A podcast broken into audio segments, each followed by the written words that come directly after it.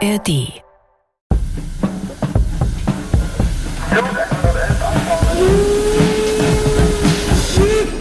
Und dann sind auch Wagen nicht gelaufen, die sind dann mitten in der Mitte stehen geblieben. Ja, jetzt war der Rangierlok eingesperrt.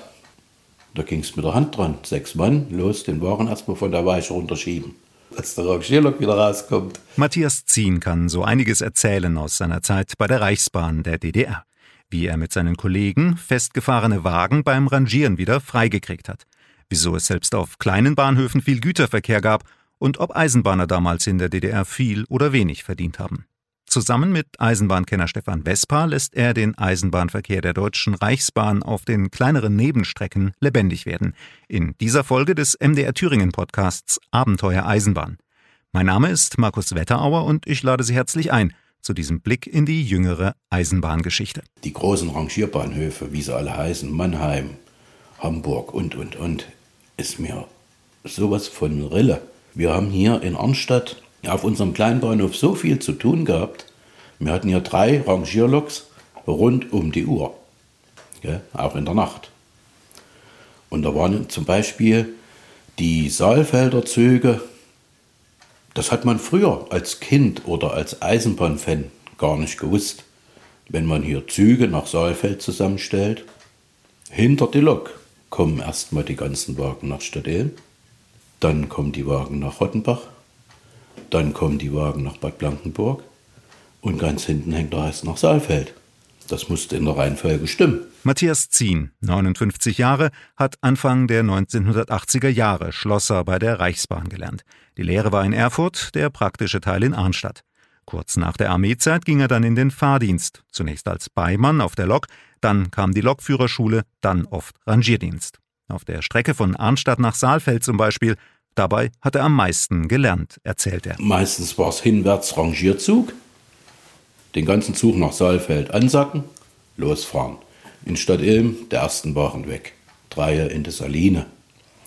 In Rottenbach, was dann hier auf der Katzhütter Schiene ging, wurde dann mit der Zuglok abgehängt, weggestellt, dort und dorthin verteilt.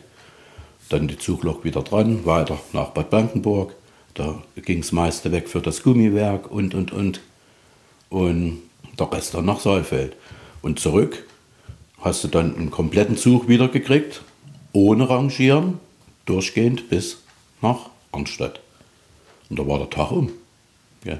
Da war zwischendurch so viel Rangierzeit, hat Spaß gemacht, waren die schönsten Züge. Organisiert hat alles der Rangierleiter zusammen mit der Aufsicht. Die hatten die entsprechenden Pläne und wussten genau, wo welcher Güterwagen stand. Wehe, man hat beim Rangieren einen Wagen zweimal angefasst. Da ging die Schimpferei los. Den hat man da vorhin schon mal darüber. Warum hast du den erst dahingestellt? das war schon wieder zu viel. Beim Rangieren waren sie immer zu zweit, erzählt Matthias Zien. Rangierleiter und Lokführer. Der Stellwerker hat die Weichen gedreht und die Rangieraufsicht erledigte den Bürokram. Und dann waren die paar Rangierer, die an- und abgehängt haben, M-Schuhe gelegt haben, die sind so zwischendurch mit drin rumgewürfelt. Waren aber eben auch wichtige Leute. Gell? Und das hat man über ganz Arnstadt gehört, wenn der Wind gut stand. Man hatte immer die Lautsprecherdurchsagen beim Rangieren vom Ablaufberg überall gehört. Da hieß es sechs Achsen Vorsichtswagen, was jetzt so SA-Wagen waren, die beladen waren oder so, wo die jetzt unten aufpassen mussten, dass die nicht hier drauframmeln auf den stehenden Zug, sondern mit den Hemmschuh sachte abgefangen werden. Die haben dann eben entsprechend unten diese Wagen abgefangen. Knochenarbeit wird heute keiner mehr machen. Vieles geht heute automatisiert auf den großen Rangierbahnhöfen. Es gibt zum Beispiel kleine Gleiswagen, die packen die großen Güterwaggons, nehmen sie mit und setzen sie an den Güterzug dran. Kein Vergleich zu damals in den 80er Jahren bei der Reichsbahn. Da haben sie das alles noch per Hand gemacht. Und dann sind auch Wagen nicht gelaufen, die sind dann mitten in der Mitte stehen geblieben. Ja, jetzt war der Rangierlok eingesperrt. Da ging es mit der Hand dran. Sechs Mann, los, den Wagen erstmal von der Weiche runterschieben. Dass der Rangierlok wieder rauskommt, war auch da. Brauchen wir viel Kraft? Wenn einer nicht läuft, ja. Aber so ein Eisenbahnwagen, wenn der richtig in der Geraden steht, den schiebst du alleine weg. Kann man sich nicht vorstellen, es geht. man muss Kraft haben. Und wenn der einmal rollt, dann ist da nicht mehr aufzuhalten. Matthias Zien kann zupacken, das sieht man ihm an. Der Rangierbetrieb lief damals Tag und Nacht selbst auf den kleineren Bahnhöfen wie Arnstadt, damals eine Stadt mit rund 30.000 Einwohnern. Es waren auf dem Bahnhof Arnstadt drei Rangierlokomotiven. Eine auf dem Berg, eine auf dem Personenbahnhof und eine in Arnstadt Ost. Arnstadt Ost war ein Rangierbezirk, das war die ehemalige Kleinbahn Arnstadt-Ichtershausen. Die hatten auf jeden Fall 21 Gleisanschlüsse. Da war alles dabei. Betonwerk, Getreide, Bitum, Minol, Kohlen, Schema, RFD, RFD alt und RFD 9. RFD war damals der führende Betrieb für Radiotechnik in der DDR. Die haben zum Beispiel auch hier diese Gerakord, Kassettenrekorder, das Innenleben da entwickelt, manchmal auch woanders bauen lassen. Und da wurde das Zeug in Kisten da hin und her gekarrt. Manchmal wussten die Eisenbahner, was sie da transportierten, manchmal ahnten sie es nur, weil es ein paar Anhaltspunkte dafür gab, und manchmal sahen sie die Waren sogar. Die Saline, die hat Kohlen gekriegt, die haben ja da ihr Salz ausgekocht, die haben drei volle Wagen Kohlen gekriegt und raus kamen meistens zwei leere und einer mit Salz.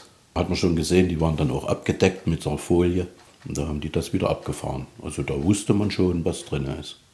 Bei Gehwagen oder so war es sehr oft, auch im Frühjahr, waren die Türen ein Spalt offen, dahinter ein Gitter, manches Mal nur so Maschendrahtzaun und dann hast du gesehen, die Paletten vom Obst. Da hatten wir einen Rangierleiter gehabt, der hatte solche Dongpfoten. Der konnte dann eingreifen durch das Gitter durch und hat sogar eine Tomate mit rausgeholt. und da hatte jeder seine Tomate zum Frühstück. Sie hören Abenteuer Eisenbahn, einen Podcast von MDR Thüringen. Diesen Podcast bekommen Sie immer am letzten Sonntag im Monat in der App der ARD Audiothek. Einfach abonnieren, damit Sie die nächsten Folgen nicht verpassen. Diesmal geht es um Eisenbahnen in der DDR, um die kleinen Strecken.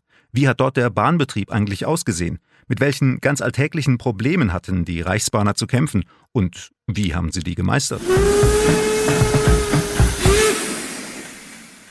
In der Bundesrepublik transportierten Lastwagen die meisten Güter. Der Anteil der Bundesbahn lag in den 1980er Jahren bei rund 30 Prozent. In der DDR wickelte die Reichsbahn rund 80 Prozent des Gütertransports ab. Eigentlich gab es nichts, was nicht auf der Schiene transportiert wurde, weiß Eisenbahnkenner Stefan Vesper. Eine ganz besondere Zäsur war die Ölkrise 1980-81.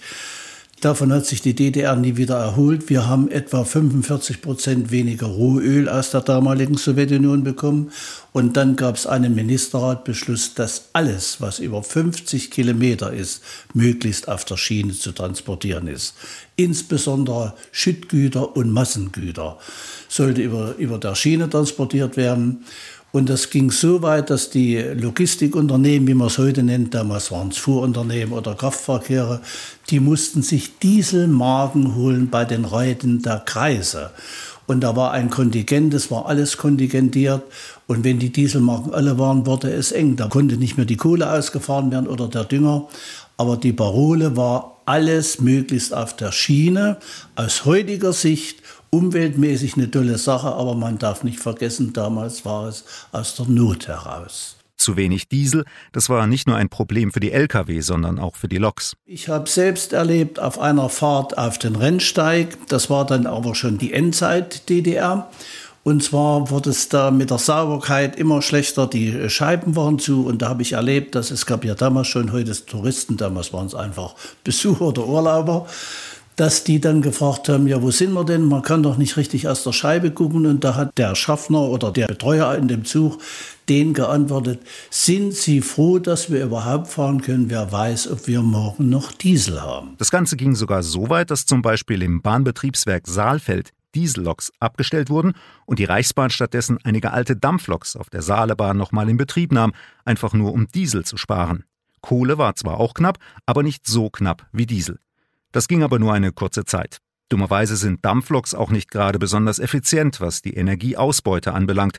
Den Wirkungsgrad, also die Menge, die sie an Energie aus dem Treibstoff rausholen und schließlich aufs Gleis bringen. Unsere 01 Rico, das war einer überhaupt die beste Lok der Deutschen Reichsbahn, die kommt vielleicht, darf man gar nicht sich im Kopf zergehen lassen, die kommt vielleicht auf 9 Prozent. Und die Dieselloks haben mindestens 28 bis 35 Prozent und die E-Loks, die geht über 50 Prozent im Wirkungsgrad. Aber die Kohle war damals, unser Genosse Honecker war in Mosambik und wir haben, Matthias, wir haben Mosambik-Kohle gekriegt. Die haben die Lokmannschaft dann also als Afrika-Kies bezeichnet. Die hat gar nicht gut gebrannt, aber es gab auch immer noch Steinkohle aus dem ehemaligen oberschlesischen Raum, also aus Polen, Katowice, Kleiwitz. Im Moment war es günstiger, etwas Kohle zu kaufen, als Diesel zu verfahren. Aber das ging nur ungefähr anderthalb Jahre, dann war damit auch Schluss. Schließlich waren auch bei weitem nicht mehr genug Dampfloks da, die man nochmal hätte reaktivieren können in den letzten Jahren der DDR. Und stattdessen auf die besonders effizienten Elektroloks zu setzen, war auch schwierig. Stefan Vespa nennt dafür gleich mehrere Gründe. In unserer DDR-Eisenbahngeschichte war es ja so, unser Minister Kramer in den 60er Jahren hat einer der Verantwortlichen gesagt, diese sogenannte Matratzen über den Bahnhöfen, sprich dieses Geflecht von Fahrträten, das wollte er nicht haben. Dann gab es immer noch, es war ja Kalter Krieg, strategische Überlegungen, eine Diesellok kann überall hinfahren. Und der Hauptgrund waren die hohen Kosten. Die Elektrifizierung, der reine Fahrrad, wo der Stromabnehmer hingeht, das muss Bronze sein, also mehr Kupfer, also Halbedelmetalle. Und das hätte die DDR, musste ja alles importieren. Es war einfach zu teuer und es floss ja das billige Öl aus der Sowjetunion.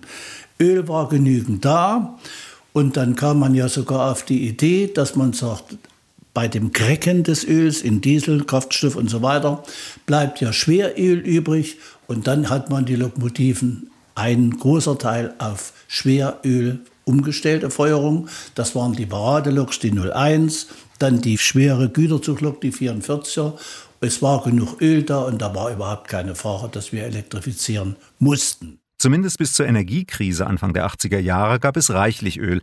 Danach mussten die Verantwortlichen umdenken. Und für die Hauptstrecken gab es große Pläne für die Elektrifizierung. Von Berlin nach Rostock zum Beispiel, dann das Sachsendreieck zwischen Dresden, Zwickau und Chemnitz oder die Strecke Leipzig-Halle nach Berlin.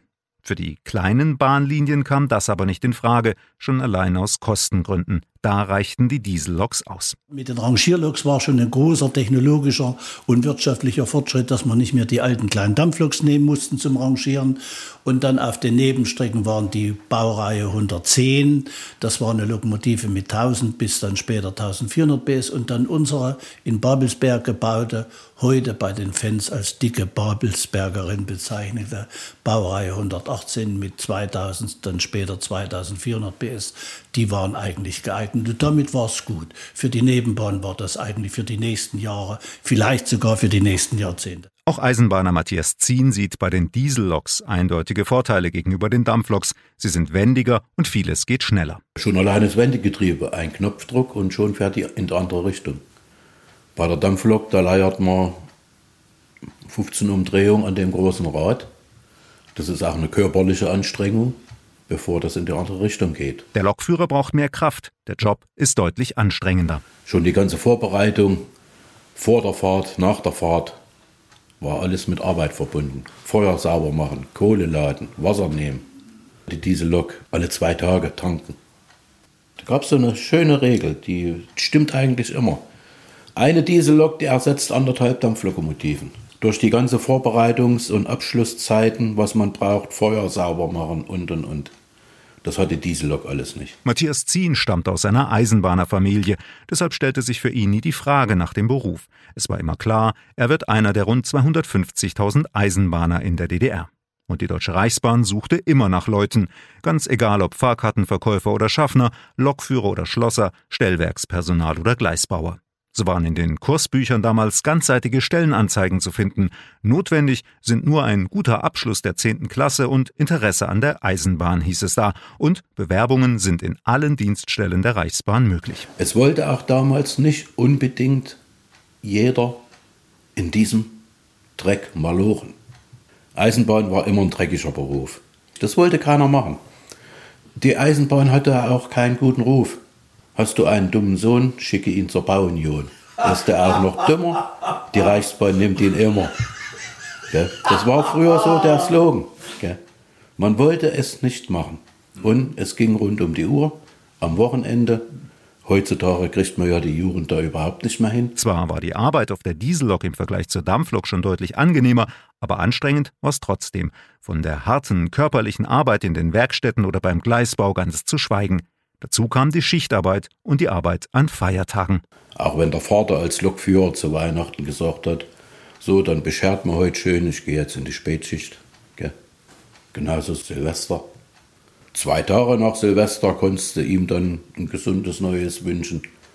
Vorher hast du nicht gesehen, weil er an der Arbeit war und wir in der Schule.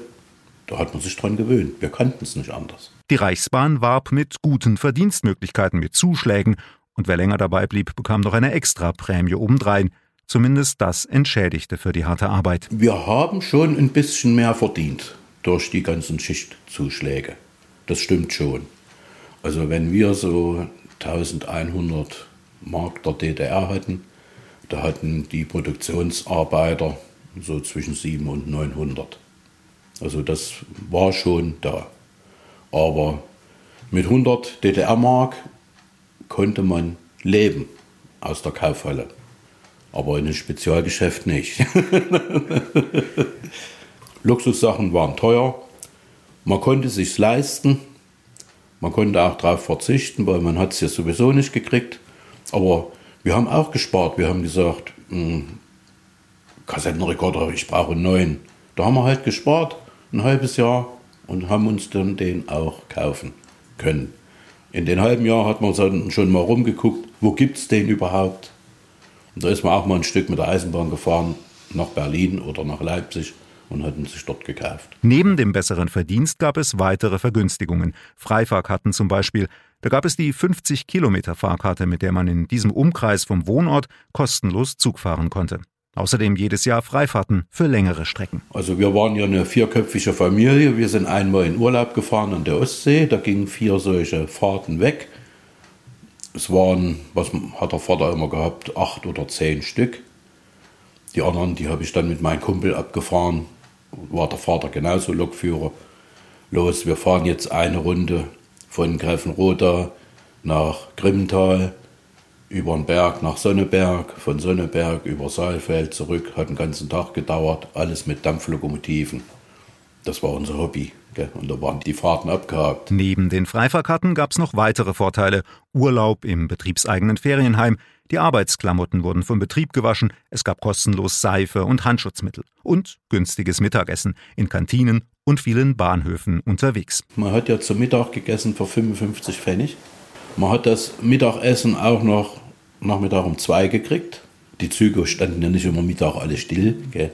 Das war eine wunderschöne Sache. Das war auch das Erste, was uns in Tränen auffiel nach der Wende, dass diese ganzen Sachen dann ganz plötzlich weg waren. Kantinen, warmes Mittagessen hat man eigentlich als Lokführer oder als Schlosser überall gehabt. Und man hat es auch immer genutzt. In größeren Bahnhöfen.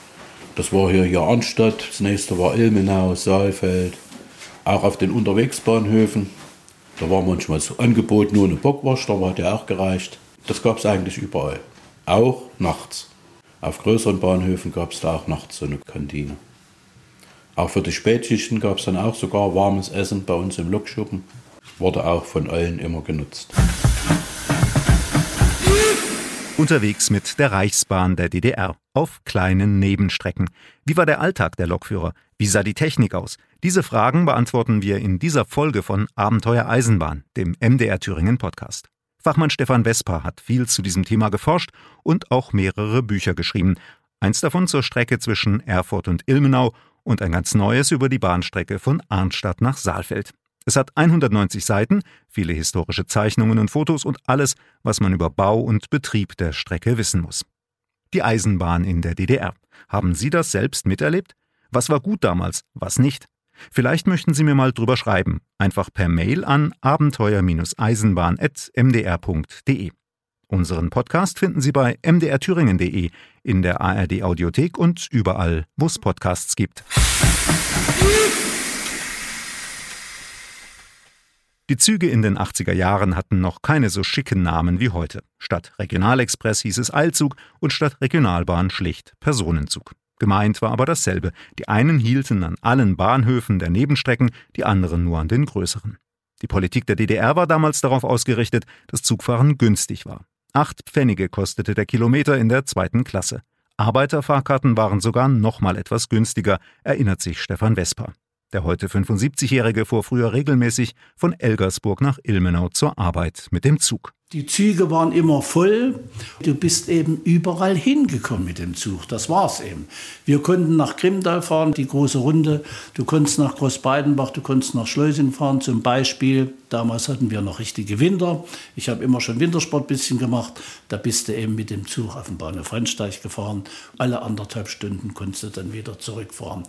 Also Zugfahren war gang und gäbe. Insbesondere hatte die DDR oder die Reichsbahn sich ausgerichtet auf den Arbeiterberufsverkehr. Wir waren ja nun mal ein Arbeiter- und Bauernstaat. Die Fahrpläne wurden wirklich auch so abgestimmt, dass die Werktätigen, das sind alles solche Begriffe aus der DDR, dass die früh mit den Zügen so in Ilmenau, Arnstadt, Meining ankamen, dass sie dann pünktlich an ihrer Arbeit waren. Und Nachmittag auch relativ zeitnah wieder nach Hause fahren konnten. Das hat eigentlich geklappt. Aber auch hier wieder nicht aus Umweltgründen, sondern aus der Not heraus. Die Züge waren da, sie wurden auch immer wieder repariert und weiter eingesetzt. Lkw und Busse fehlten dagegen, von Autos und dem Zustand der Straßen ganz zu schweigen. Also versuchte man in der DDR die Züge auszulasten und die Strecken zu erhalten, so gut es ging. Nach dem elenden Zweiten Weltkrieg war ja alles total runtergewirtschaftet. Es wurde repariert und dann war auch wieder eine Zäsur und zwar die sogenannte ZUE, zentrale Oberbauerneuerung. Die erfolgte auf der Strecke nach Ilmenau 71 und nach Saalfeld, auch Arnstadt-Saalfeld 71, 72. Da ist das Gleis komplett repariert worden zum Teil sogar neu verlegt worden. Da hat übrigens die DDR Gleistechnik äh, angeschafft von Österreich, Blesser und Teurer. Die wurde da gekauft, weil das das modernste war. Und nach der Generalüberholung der Gleise, dann konnte etwas schneller gefahren werden. Zum Beispiel auf der Saalfelder Schiene 60 Sachen. Heute ist es attraktiv, heute werden 100 Sachen gefahren. Dadurch haben sich die Fahrzeiten etwas verkürzt. Es ging dann auch los, dass auch erste Züge nicht auf jeden Bahnhof gehalten haben. Das hatte die DDR dann auch eingeführt, dass es eben eine schnellere Verbindung gab. Außerdem gab es nun Schranken an Bahnübergängen, wo früher keine waren. Die Lokführer mussten deshalb nicht mehr so oft abbremsen unterwegs. Oder moderne Signaltechnik in den Bahnhöfen. Wo früher nur mit Tempo 40 aus den Bahnhöfen rausgefahren werden konnte, war es danach deutlich schneller. All das verkürzte ebenso die Fahrzeiten und ermöglichte mehr Verkehr auch auf den eingleisigen Nebenstrecken. Dadurch, dass auf den Bahnhöfen, das waren damals noch richtige Bahnhöfe, ein Bahnhof ist ja erst, wenn wenigstens eine Weiche ist, mehrere Gleise, auf den Bahnhöfen war überall sogenannte Überhol- oder wie der Eisenbahner das nennt, Kreuzungsmöglichkeiten. Also man konnte reinfahren und der andere Zug konnte fahren. Das ging eigentlich bei den Geschwindigkeiten, weil auf jeden Bahnhof hätte man erstmal einen Zug abstellen können, auch bei Verspätung, dass man das wieder einholen konnte. Das war ja im Fahrplan eingearbeitet. Man hat jetzt meinetwegen eine Stunde in Stadt Ilm rangieren gehabt, weil bis dahin kam ja noch der Personenzug. Das war dann alles in der Zeit mit drin. Gell? Und erst wenn der Personenzug dann und dann durch war, ging es dann weiter. Sein Rangieren hat man meistens in 20 Minuten geschafft. Da war ein Zeitpuffer genügend drin. Und das hat auch eigentlich immer hingehauen. Musste der Lokführer vom Güterzug tatsächlich mal unterwegs irgendwo warten, bekam er im Bahnhof auch einen Kaffee. Überhaupt, der Zusammenhalt damals war größer, erinnert sich Matthias Zien. Man musste ja in der DDR auch organisieren. Und wenn es dann hieß, du, im Baumarkt gibt es Zement, ich krieg vier Sack, ich muss da unbedingt hin, können wir nicht die Schichten tauschen, du machst meine spät und ich deine früh und und und. Das musste gehen, weil das nächste Mal hat er andere Zement gekriegt. ja. Also das ging besser als heute. Grundsätzlich kann das auch Stefan Vespa bestätigen, aber gleichzeitig schränkt er ein, der Zusammenhalt war nicht deshalb so groß, weil alle das wollten, sondern weil es gar nicht anders ging. Die DDR-Nostalgie, der ich nicht so folgen kann, es wird alles verklärt, es wird alles schön geredet. Der Zusammenhalt, okay, das stimmt, aber ich kenne ein Beispiel aus meiner unmittelbaren Nachbarschaft, die waren sich befreundet und nach der Wende hat er wirklich gesagt, den Betonmischer, den ich vom Nachbar immer geborgt habe, den habe ich mir jetzt im Baumarkt gekauft und da ist die verfallen. Ob der Zusammenhang, er war größer, aber man darf nicht vergessen, er war wieder aus der Not heraus. Du hast mir den Zement besorgt, du hast mir die Kohlen besorgt und du hast mir die Bretter besorgt. Und noch einen weiteren Unterschied gab es, den politischen Einfluss auf das Arbeitsleben. Schon während der Lehre kam einer von der Gewerkschaft, dem FDGB, und hatte die vorgefertigten Mitgliedsunterlagen dabei. Es gab die Pflicht, einzutreten. Auch in der staatstragenden Partei, der SED, wurden viele Mitglied. Sind sehr viele eingetreten, auch ohne Überzeugung. Och, ich bezahle die paar Mark. Dafür komme ich ja eher auf Lokfahrschule und da ist mir das egal. Und was die da auf der Versammlung reden, naja, lass die doch sagen. Ich weiß noch, ich bin, musste ja dann auch zwangsläufig immer mit zur Parteiversammlung? Erstens mal FDGB war Pflicht, dann war eine zweite Sache Pflicht, deutsch-sowjetische Freundschaft. Jeder musste den Beitrag bezahlen, jeder ist rein und jeder hat das widerwillig gemacht. Und ich kann heute nicht verstehen in der Zeitung überall, der Osten wäre so lieb mit der Sowjetunion gewesen. Nee, wir wollten sie zu DDR-Zeiten überhaupt nicht haben. Wo das jetzt herkommt, dass der Osten die Russen gern gehabt hätte, wenn sie hier durchgefahren sind von Ortruf, haben sie die Straßen zur Sau gemacht. Also ich kann mich nur noch über meine Landsleute wundern. Partei, alles gesagt, Lokführer und wer Abteilungsleiter werden wollte, zum Beispiel wie ich, da wurde klipp und klar gesagt, wenn du nicht in der Partei bist, kannst du das vergessen. Das habe ich dann auf mich genommen. Nach der Wende bin ich dafür auch angefeindet worden. Damit kann ich leben. Und deswegen ist eine Sache, ich gehe in keinen Verein, ich gehe nirgends mehr rein. Das ist die Erfahrung aus meinen jungen Jahren. Wer mit offenen Augen durchs Leben ging, merkte natürlich auch schnell, dass sozialistische Propaganda und Realität nur bedingt übereinstimmten. Beispiel sparsam fahren, damit die Lok möglichst wenig Diesel brauchte. Wir haben wieder so und so viel Liter Dieselkraftstoff eingespart.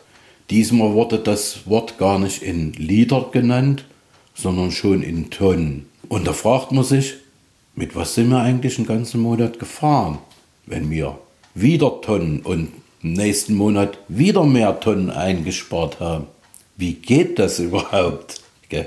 Da hat man dann schon an der ganzen Sache auch gezweifelt und nur geguckt, ja, lass die doch erzählen. Wir hatten jedenfalls ein schwarzes Brett, da waren für die ganze Woche immer angezeigt, welche Lokomotiven standen zur Instandhaltung, Großreparaturen, auch die normalen Wartungszyklen. Dahinter stand immer Betriebslage, Doppelpunkt, stand immer das Wort angespannt. Meistens noch dahinter Lokmangel, Baureihe 118, Lokmangel, Baureihe 131, was jetzt hier die schwere Güterzuglok war. Gute Wörter standen da nie. Also man musste wirklich immer wursteln. Es war wirklich wursteln. Improvisieren. Das konnten sie, die Eisenbahner, wie viele andere auch. Anders war die tägliche Arbeit oft nicht zu bewältigen. Und wenn die Schienen mal nicht ganz gereicht haben, dann konnten sie auch einen 1500 Tonnen Güterzug zentimetergenau zum Halten bringen. In Gotha bist du angekommen, standst vorm Signal, kam der Stellwerker runter, der Fahrdienstleiter. Du, dein Zug ist zu lang, der passt hinten gar nicht rein. Du musste mal noch eine Länge vorziehen. Ich sag, hier vorne ist noch eine Weiche und dahinter ist gar kein Gleis mehr.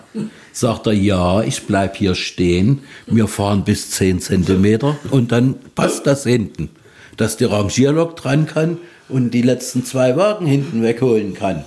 Und da bist du da mit den 1500 Tonnen mit Schritt, Viertelgeschwindigkeit bis 10 Zentimeter an das Schienenende gefahren. Und der hat unten geguckt. Kriegst du mit dem Pkw nicht hin. Abenteuer Eisenbahn von MDR Thüringen. Diesen Podcast bekommen Sie immer am letzten Sonntag im Monat in der App der ARD Audiothek. Dort können Sie noch mehr entdecken, zum Beispiel den Sonntagsspaziergang. Meine Kollegen vom Deutschlandfunk nehmen Sie damit zu nahen und fernen Reisezielen. Wir hören uns wieder bei der nächsten Folge von Abenteuer Eisenbahn. Danke fürs Zuhören heute, sagt Markus Wetterauer.